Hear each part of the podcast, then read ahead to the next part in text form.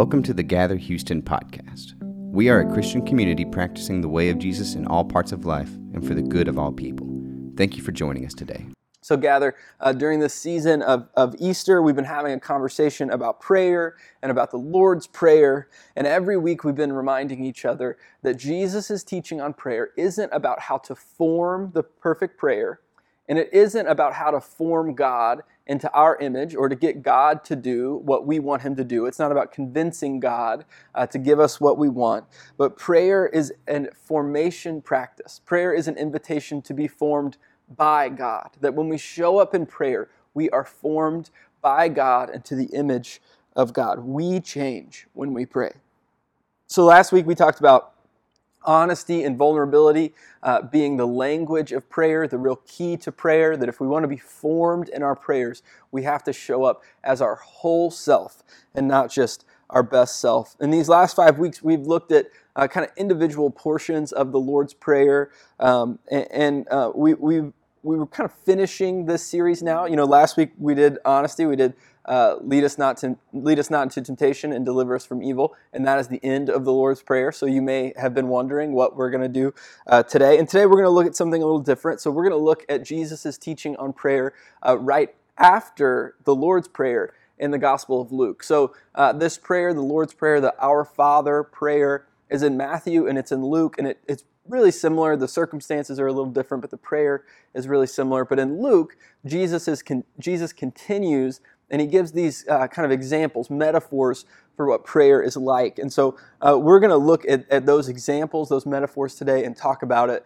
But same, we're, we're trying to stay in the same framework that we're reminding each other that prayer is a formation practice. And so this is what Jesus teaches in Luke chapter 11, verses 5 through 13. It's kind of a lot, so just uh, stay with me.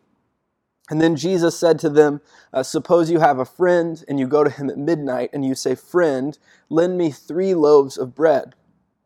A friend of mine on a journey has come to me, and I have no food to offer him. And suppose the other inside answers, Don't bother me. The door is already locked, and my children and I are in bed. I can't get up and give you anything. I tell you, even though he will not uh, get up and give you the bread because of friendship, yet because of your shameless audacity, he will surely get up and give you as much as you need.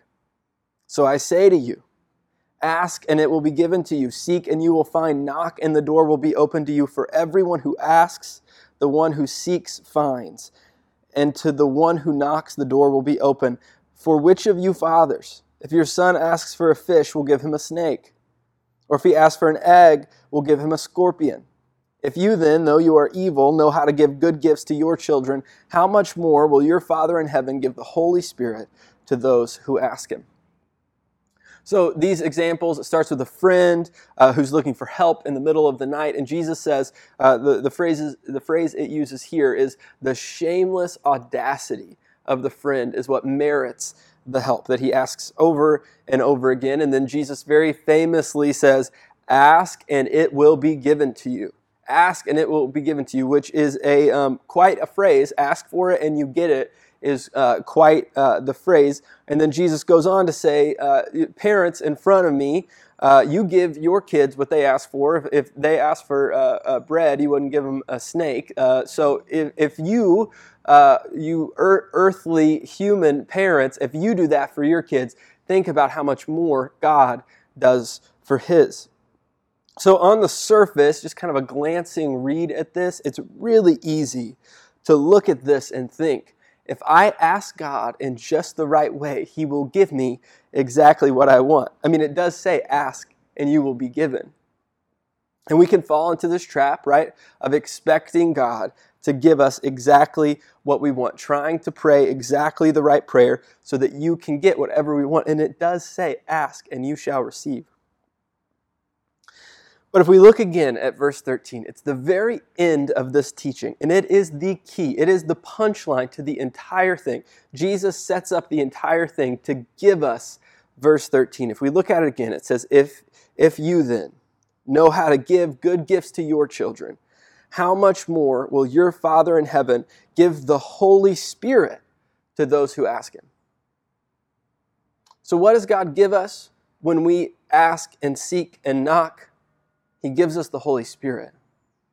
God gives us the gift of Himself in prayer. Prayer is about us being formed by God. It's a formation practice. And the punchline of Jesus' entire teaching here is that God wants to give us more of Himself. How much more will the Father in heaven give His Spirit to those who ask of Him? It's the punchline that prayer is the gift of God to us, of Himself. And we can leave, we leave verse 13 out of this a lot and we end it right before ask and it will be given to you. Like, yes, that is what I want. That is the framework I want. But the it in that passage, ask and it will be given, is the Holy Spirit. Ask and God will give Himself to you. And so if we're praying uh, for bread, God wants to give us Himself. If we're praying for comfort, God wants to give us Himself. If we're praying for guidance or help or convenience or easier or better or more, no matter what we're praying, God shows up and gives us more of Himself. In prayer, God gives us the gift of Himself so that we can be formed into His image. And uh, today is Mother's Day, and I think moms are probably the purest example of what it looks like to give the gift of themselves. So if you are wondering today what it looks like for God to give us the gift of Himself, what that looks like for God to show up for us, uh, you should think about the love of a mother. Right? Moms, from the very beginning of motherhood, like as soon as they find out they're pregnant, they give their whole selves to their child. Right? They carry and care for and then feed with their bodies and their minds and their souls. Moms show up for their kids. And I watched Katie carry and birth and feed our sweet little Ellis, and there is no doubt that her physical presence, her actually being present, is what was required and is required for Ellis's health and happiness. Moms show up. And on Ellis's birthday, like the the day Ellis was born. Uh, I remember, uh, you know, we, we, had kind of a scary few hours, and uh, it, it, was a it, it, wasn't the smoothest process as as it goes sometimes. And uh, as we were in the delivery room, I remember getting a text from my mom telling me she had showed up at the hospital. She was there. She was just she wasn't doing it. She didn't need anything from me. She wasn't expecting to be included in any particular way. She just wanted me to know I am on site. I am at the hospital. And then I went from watching uh, Katie hold Ellis for the first time and just an unbelievable look of pure joy in in her eyes with tears flowing down, holding Ellis for the first time. Just pure joy, pure bliss. And I went from there and I went and found my mom to tell her that we had a happy and healthy baby. And when I found my mom, she held me, and with tears in her eyes, she had that same look. And it was the first moment I realized that my mom feels the way about me, the same way Katie feels about Ellis. And it just clicked that moms, you are amazing. You show up for your kids in ways I cannot imagine. You give the gift of yourself, you show up. If you are wondering what it looks like for God to give the gift of Himself, you should think about the love of a mother. And we can always, always, always learn a lot about a relationship based on the gifts that we are receiving, right? It's just, it's universally true. If you get clothes every year for Christmas, somebody thinks you don't look very good. You learn something based on the gifts that you receive. They teach us something. And if God is giving us the gift of Himself over and over and over again, no matter what we're asking for, it should teach us something. It should show us. It should remind us. It should tell us, introduce us that God wants to be with us. God wants to be with us. If God is showing up, giving the gift of Himself, no matter what we're asking for, I think the clue is God wants to be with us. This is the formation practice of prayer that we get to be with God. That's how we're formed. And that no matter what our simple request may be, big or small, that God gives the gift of Himself over and over and over again. Through prayer, God is giving us Himself so that we might be formed and changed into the image of Him. And so, for you, when you pray, what are you hoping to receive? When you typically pray, Are you making a lot of requests? What are you hoping to pray? And do you think of prayer as a way to get what you want or as a way to be with God? One way to think about it is do you think of prayer as a means to an end or as an end in and of itself? Is prayer on your way to something else? On your way to getting what you want? Is it a means to an end or is it the end? That prayer in and of itself is the beauty, is the wonder, is it the awe, the ability to be with God. For you, how, how could you start to think of prayer as an opportunity to be with God? How could you start to think of prayer as God giving you the gift of Himself? It may just be changing the way you think about it a little bit, that you know this is an opportunity to receive. We've talked a lot about silence the last few weeks, but silence is a wonderful way to just signal to your brain, I'm listening more than I'm speaking. Right? It's a, it's a receptive kind of posture you know, for me, one of the things you'll see me do, and maybe even more so because you're watching on video, is that when I pray, a lot of times I open my hands and I turn them upward.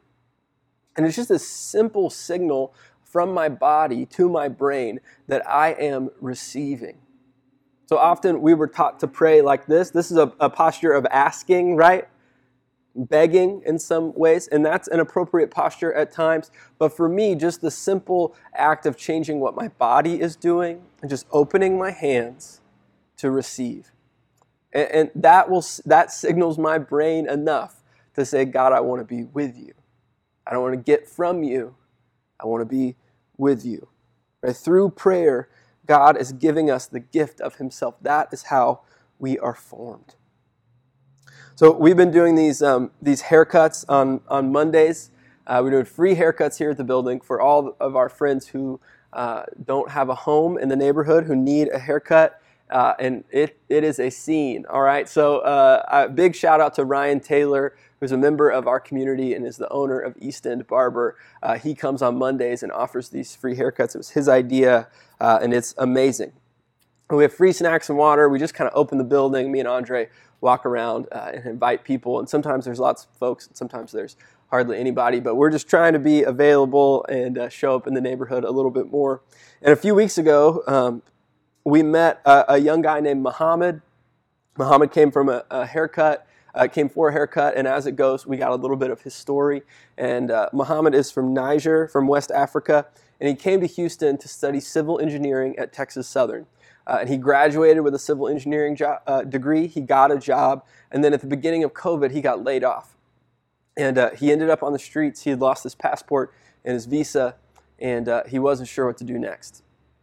So I, I asked him, uh, you know, what about your, your family? What's going on with your family? Are they all uh, still in, in Africa? Do you, are you in contact with them? What's going on? And he said, you know, I'm, I haven't, I haven't told my father about what's going on with me because I don't want to be a burden. You know, there's been a, a military coup in Niger and a lot of, a lot of terrorism, and uh, I don't want to be a burden or a bother, he said. So he's keeping it to himself. And so we told him, hey, if you, if you come back next week at the same time, uh, we'll help you make a plan. So we don't know exactly what it is or, or what to do, but if you come back, we will help you uh, make a plan. So the next Monday, I was getting set up for haircuts, and I was I had Muhammad in mind. I was hoping I got to see him, and out our front windows, I saw him start to walk by, which I was very excited to see him. Uh, I was excited to make a plan with him, and as he walked by, uh, three men pulled up in an SUV, parked, put on the hazards, got out, and started following him. Which at this point, I'm on high alert. I don't know what's going on. These guys are well dressed. Uh, they're following, kind of chasing him. It's a, it's a, it's literally like if I turn the camera around, like right here, we're 15 feet from it, and uh, so I'm watching all this happen, uh, and then they meet, and there's a little bit of confusion and a little bit of uh, what feels like chaos, and I'm not really sure what's going on, and so I go outside to figure out what's going on, and uh, got really nosy as it goes, and one of these three men peeled off to me to tell me what was going on because I was looking uh, very nosy. Uh, and he came and he told me, uh, first he told me all of Muhammad's story, that Muhammad had already told me. This is a young man, he's a civil, civil engineering degree, we're trying to help him out. And he said, uh, I saw Muhammad walking on Main Street, and I called his dad in West Africa, and his dad flew here overnight, and that's his dad right there. And his dad flew here overnight, and he just got to Houston, and we tracked him down. And I was watching this happen in front of me. And though Muhammad didn't want to be a bother or a burden, his dad showed up to give him every single thing he needed. And I watched on the street as Muhammad told his dad that he would go with him and that he would allow himself to be cared for. And his father, I'm telling you guys, his father wept. He fell down. He couldn't hold himself up. He fell down on the sidewalk on the corner of Main and Wentworth and wept tears of joy. He wept tears of joy because it was a joy for the father to care for his son. It was no burden, it was no bother. The son was in need, and the father showed up. And that is the story. That we ask for help, that we ask for better, that we ask for more, that we ask for comfort, that we ask for convenience, we ask for guidance. We are in need, and we may not get exactly what we want, but I'm telling you, God shows up. God shows up as loving presence, as loving kindness for us over and over and over. God shows up when we are in need, and that is how prayer forms us. That we come with our many requests, and we should, but God gives us the gift of Himself, and we are better because of it. And so, gather today, this is my prayer for you. Ask, and it will be given to you. Seek, and you will find. Knock, and the door will be answered. In your asking, and in your seeking, and in your knocking, be assured that you will always, always, always find the loving presence of God.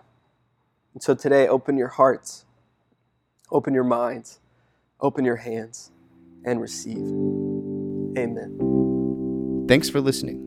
If you are interested in Gather, check out our website at gatherhouston.org or visit us on Sunday at 10 a.m.